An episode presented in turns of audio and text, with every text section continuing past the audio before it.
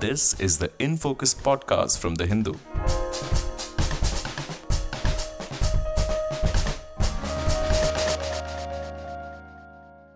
Welcome to another episode of the Hindus in Focus podcast. I'm Zubeda Hamid, your host for today.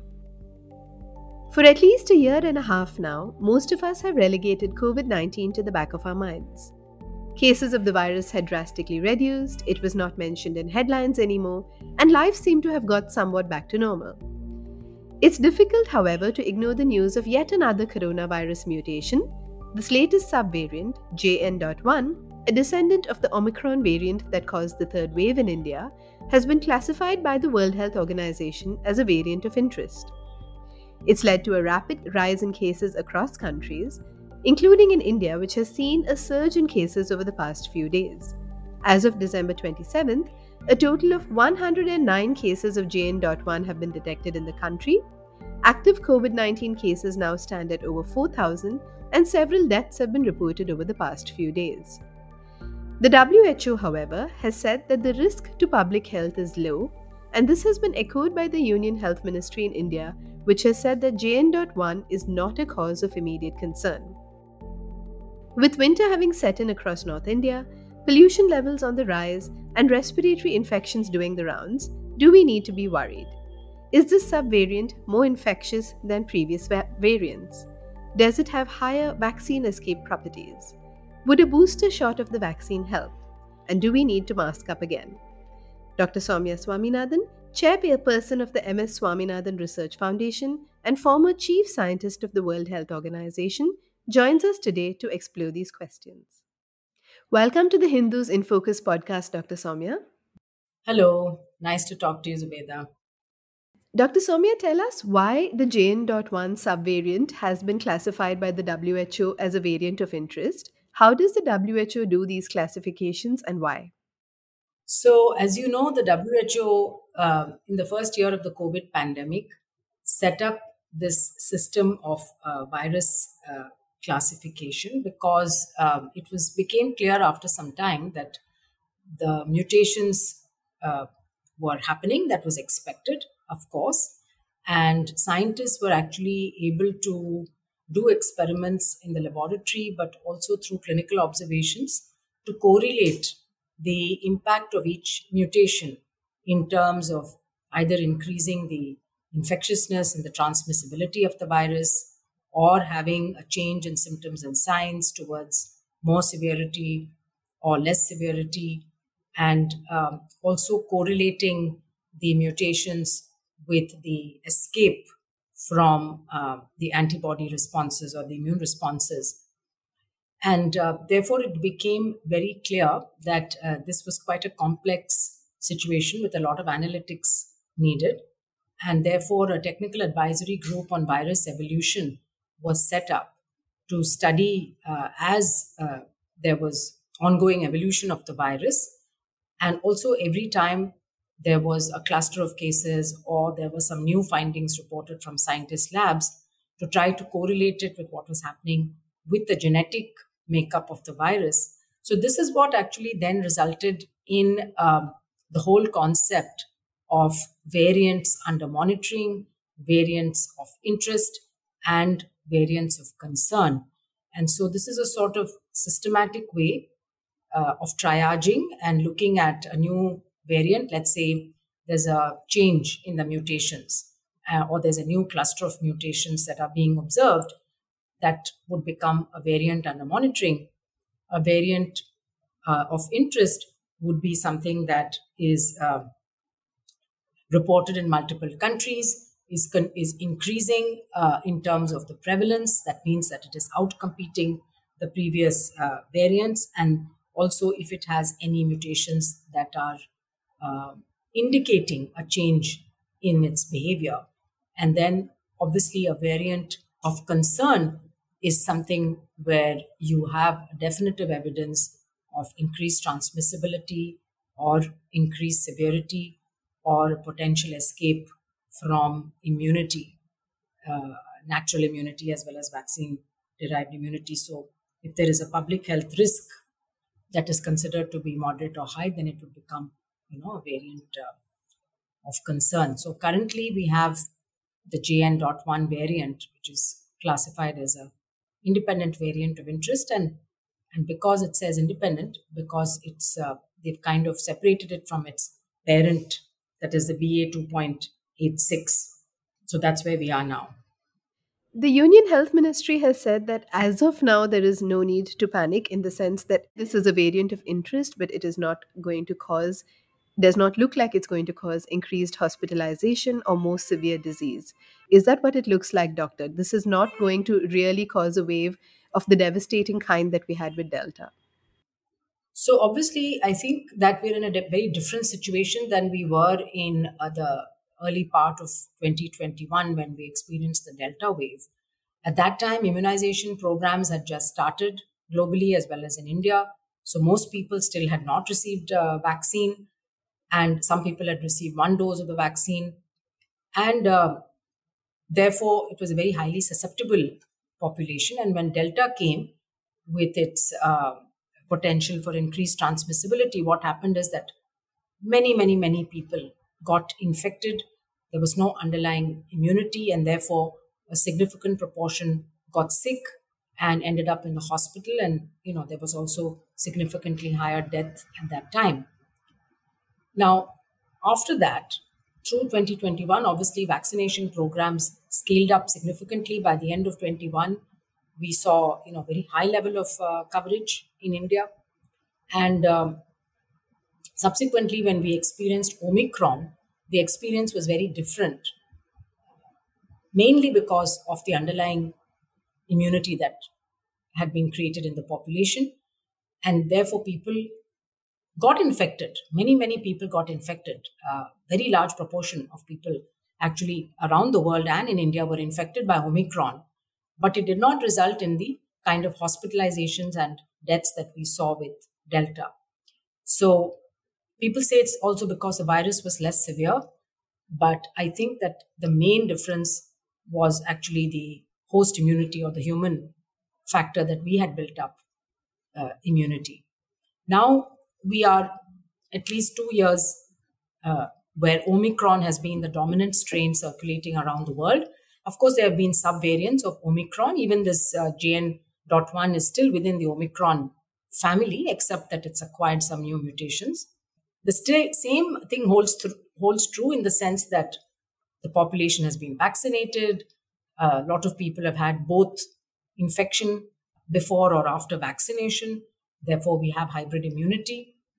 And it appears that the vaccines uh, that we received then are still protecting us from getting severely ill. At least that is what the initial observations we can see from JN.1 that while a lot of people are getting infected, there are some surges happening in different parts of the world. Many countries have reported an upsurge of cases, and also many states in India. Of course, testing has also increased. So sometimes, you know, we get uh, fixated onto the numbers that are being reported on a daily basis, but that's a function of testing. The more you test, the more you will find.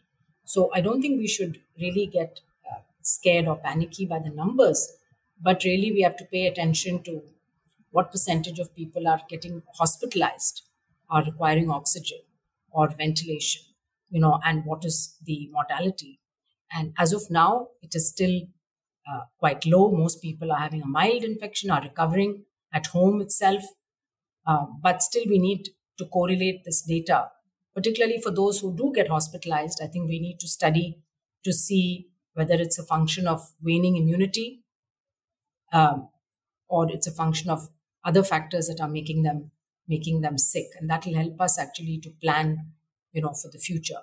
So what i would say is at this time in india we're seeing what other countries have seen a surge of cases mainly being driven by jn.1 because that's actually outcompeting all the previous strains. You know it's it's much more efficient in transmitting but we are not at the moment seeing uh, a huge increase in uh, very ill people or people needing hospitalization so we have to be watchful. We should still try to minimize the transmission of COVID, but uh, I think there's there's really no need to panic. There has been some debate, Dr. Soumya, about whether or not a booster would be useful. it's been almost it's been over a year and a half since most people in india during the mass vaccination program received their shots covid-19 vaccine shots would a booster at this point help or because we still have the same vaccines available we don't have anything new would it be not be of much use So this is a good uh, question, and eventually it, needs to be answered through the generation of data. Now, most of the vaccines we have available in India are uh, made from the original strain of SARS-CoV-2, which was obtained in right at the beginning in 2020. But there are a couple of vaccines, notably the Gennova mRNA vaccine, that does have uh, a product that was made with uh, the XBB 1.5 strain. And you also have the Covovax or the Novavax, which is made by Biological E, which is also an updated uh, vaccine. Um, and in, as we know in the US and UK, the boosters are being recommended using the updated vaccines. Now, the WHO in its recommendations had said that you know both vaccines the original strain and the updated strain still continue to provide good protection so either can be used depending on availability whether we need boosters now and if so who needs those boosters again is going to depend on our epidemiological and, and clinical observations and it's really important to uh, generate that data on people getting admitted, people who are getting sick, and, and studying their uh, immune responses. We know that antibodies wane with time, so antibody levels go down. But we know that these vaccines also stimulated another part of the immune system, which is the cell mediated immunity, uh, what we call the T cells. And that immunity, the memory lasts much longer. So, probably that's what's helping us now because the vaccines generated not only the antibody or the B cell responses, but also stimulated the T cells, which are providing us this longer lasting immunity. Now, COVID is going to stay around with us, and so this is something we need to expect to happen uh, every few months. And we do see these cyclical uh, upsurge, which usually corresponds to a variant or a subvariant. And in the future, if there may be uh, at some point a need to provide boosters to people, let's say over a certain age, or people who have underlying uh, weak immune system because of other illnesses. Uh, that those decisions need to be actually driven by the data, and the data needs to come, you know, from the country itself because our uh, demographics and environmental conditions are different from what you know we might see in the US or any other country. So I think that kind of policy decision has to be driven by the data. At this point of time because we're still initially experiencing the JN.1 the initial uh, observations seem to suggest that it is not causing severe disease. We are not seeing a big burden of hospitalizations. Um, there is no immediate uh, i think need to to move with boosters however having said that there are deaths being reported, there are people getting sick. So that means that there are vulnerable people in the community who might benefit, you know, from having a boost of their uh, immune system. So I think it's a decision that uh, needs to be based on uh, on the ongoing uh, epidemiology. Um, but as I said, there are enough vaccines that are made in India both with the original strain as well as with uh, the updated strain that was recommended by the WHO some time ago. Uh, and uh, so we have options available in the country. One of the areas of concern with JN.1 has been the vaccine escape property, or that's what research, early research seems to suggest. Tell us what this means, doctor. So, whenever there is a mutation, a change in the virus, uh, usually in the surface protein that enables it to uh, to evade uh, the antibodies. That's what makes it more transmissible, and so it's able to infect us despite the fact that we might have uh, antibodies uh, to the you know which were generated by a previous strain of the of the virus. So it's it's able to uh, enter the human cells uh, because of this minor change that it's brought about. Uh, however, once having entered, you know the anti the there's the antibody response, and there's also, like I said, the T cell mediated response, which will help the body to fight this virus and battle this virus.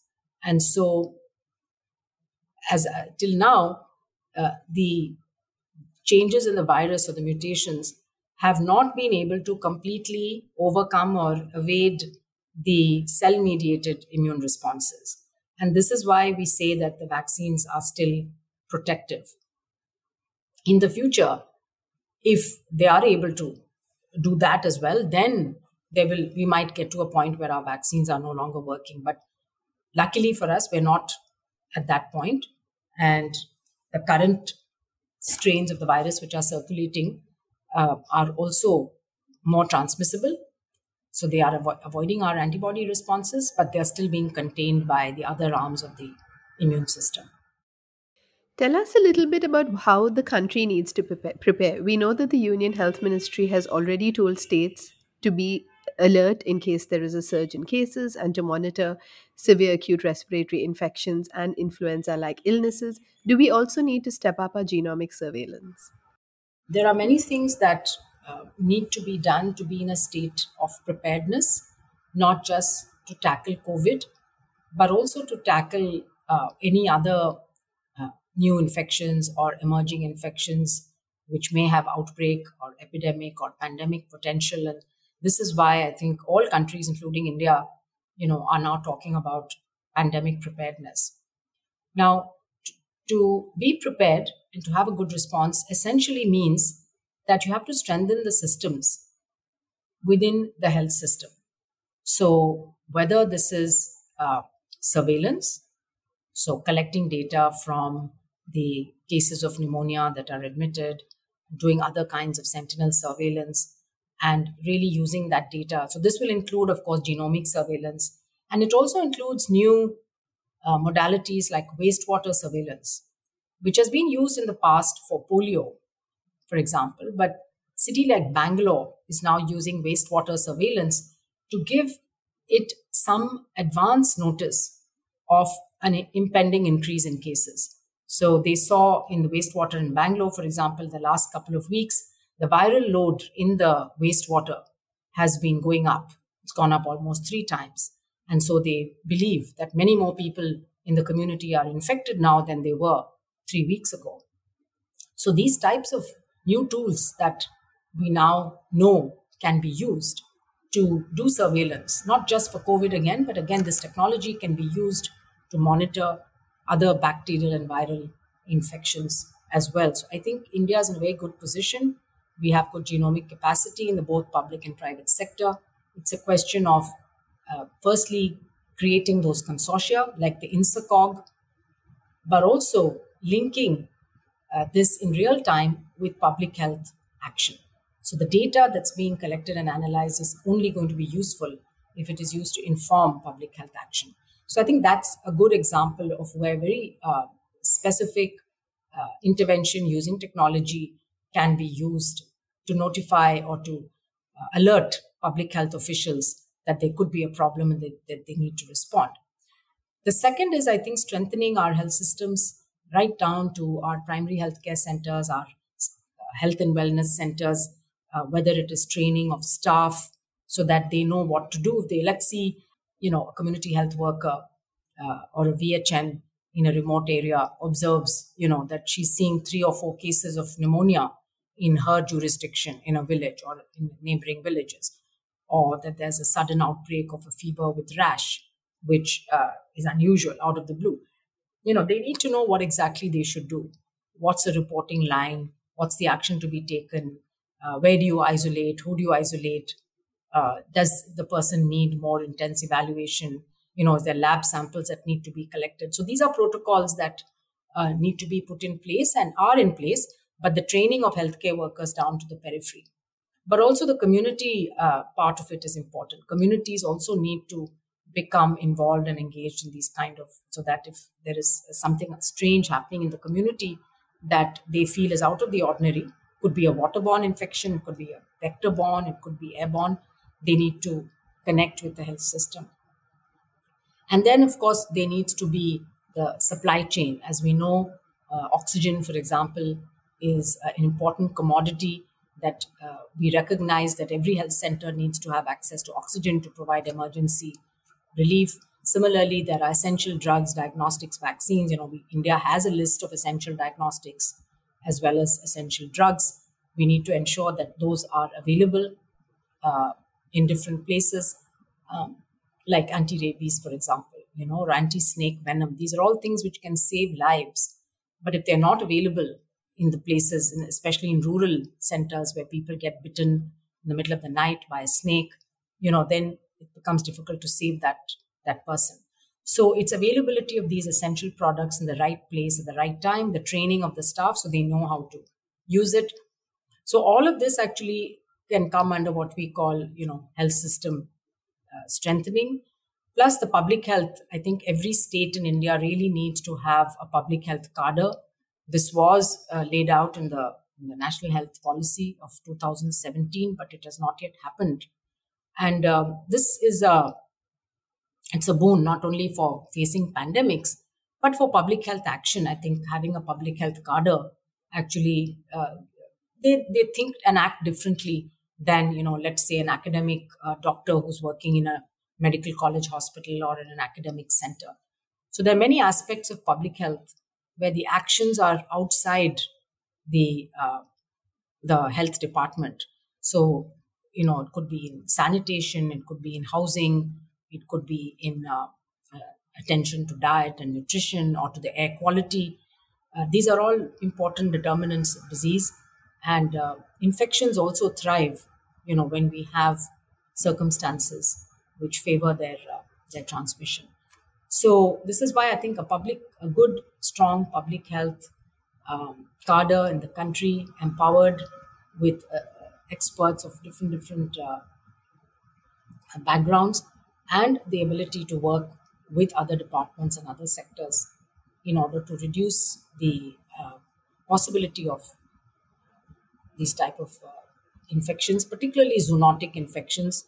In the future i think that's going to be an important threat.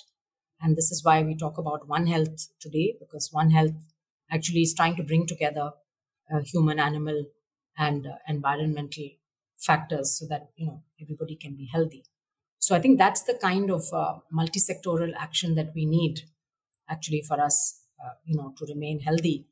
Um, so the COVID pandemic gave us an opportunity to understand some of these things and to to start investing in and strengthening some of these systems. But rather than stay narrowly focused on COVID, I think we should make this opportunity to uh, expand our uh, the ways in which we can minimize impact of infectious diseases right? Because people die of tuberculosis, people die of influenza, and those are equally important. So, if our goal is to minimize mortality and morbidity, then I think our systems also need to become a little more broader and, and more uh, and holistic rather than you know working in silos. Last question, Doctor. Do we need to mask up again, especially as winter has set in in many parts of the country? There's pollution, there are respiratory infections doing the round would it be wiser for you for most people to put on the masks again so we know now that masks do protect us and of course there are different types of masks with uh, starting with the n95s and then the surgical masks and then the cloth masks reducing levels of protection but they all protect both the individual as well as the person uh, they also protect others so for example if you have a cold and cough and you wear a mask you are minimizing the risk of spreading it to people around you. Similarly, if you're wearing a mask, then you're minimizing the risk of catching an infection from someone who may be sitting next to you and coughing. So I think everybody needs to assess their own risk. Now, if you're above, let's say, if you're above 60 or 65, if you're a healthcare worker who's constantly seeing patients, or if, you know, any other kind of frontline worker where you're in close contact with the community and with people coming to you all the time. If you are going to be spending considerable time in a closed setting where the ventilation may not be too good, and you're sit- spending time there, it's crowded and there are many other people. Some of them are coughing, you know, it's a season for uh, respiratory infections. Having a mask on in such situations does protect you. And like I said, it can protect others if you're the one who's sick. So I think it makes a lot of sense. And, you know, you see many countries in Eastern Asia have been using masks for a long time to protect communities from respiratory infection. So every time you get into a flu season, everybody puts their masks on, you know, and practices respiratory hygiene and hand washing. You can really bring down the burden of illness in the community. So I think that's the way that we should look at it as well. Um, and like now we know that there's a surge in COVID, there's also a surge in other respiratory infections. Uh, there's increasing air pollution, you know, in large parts of the country that also predisposes to infections. It's a good idea to wear uh, a mask. Uh, but again, you could uh, wear it only when you're in a setting where you consider yourself at risk. Or if you're a high risk individual, then you know it's a good idea to wear it whenever you go out. Many states have, I think, asked, at least in healthcare settings, that everyone should be masked. Again, that's a very good practice so that healthcare workers don't get sick and they also don't spread the infection to other people. So I think some practices are just common sense that people can use uh, to protect themselves and their families, you know, when the situation uh, demands. Thank you so much for speaking to us today, Dr. Soumya. Thank you. In Focus will be back soon with analysis of the biggest news issues. In the meantime, you can find our podcast on Spotify, Apple Podcasts, Stitcher, and other platforms. Just search for In Focus by The Hindu. We'll see you soon.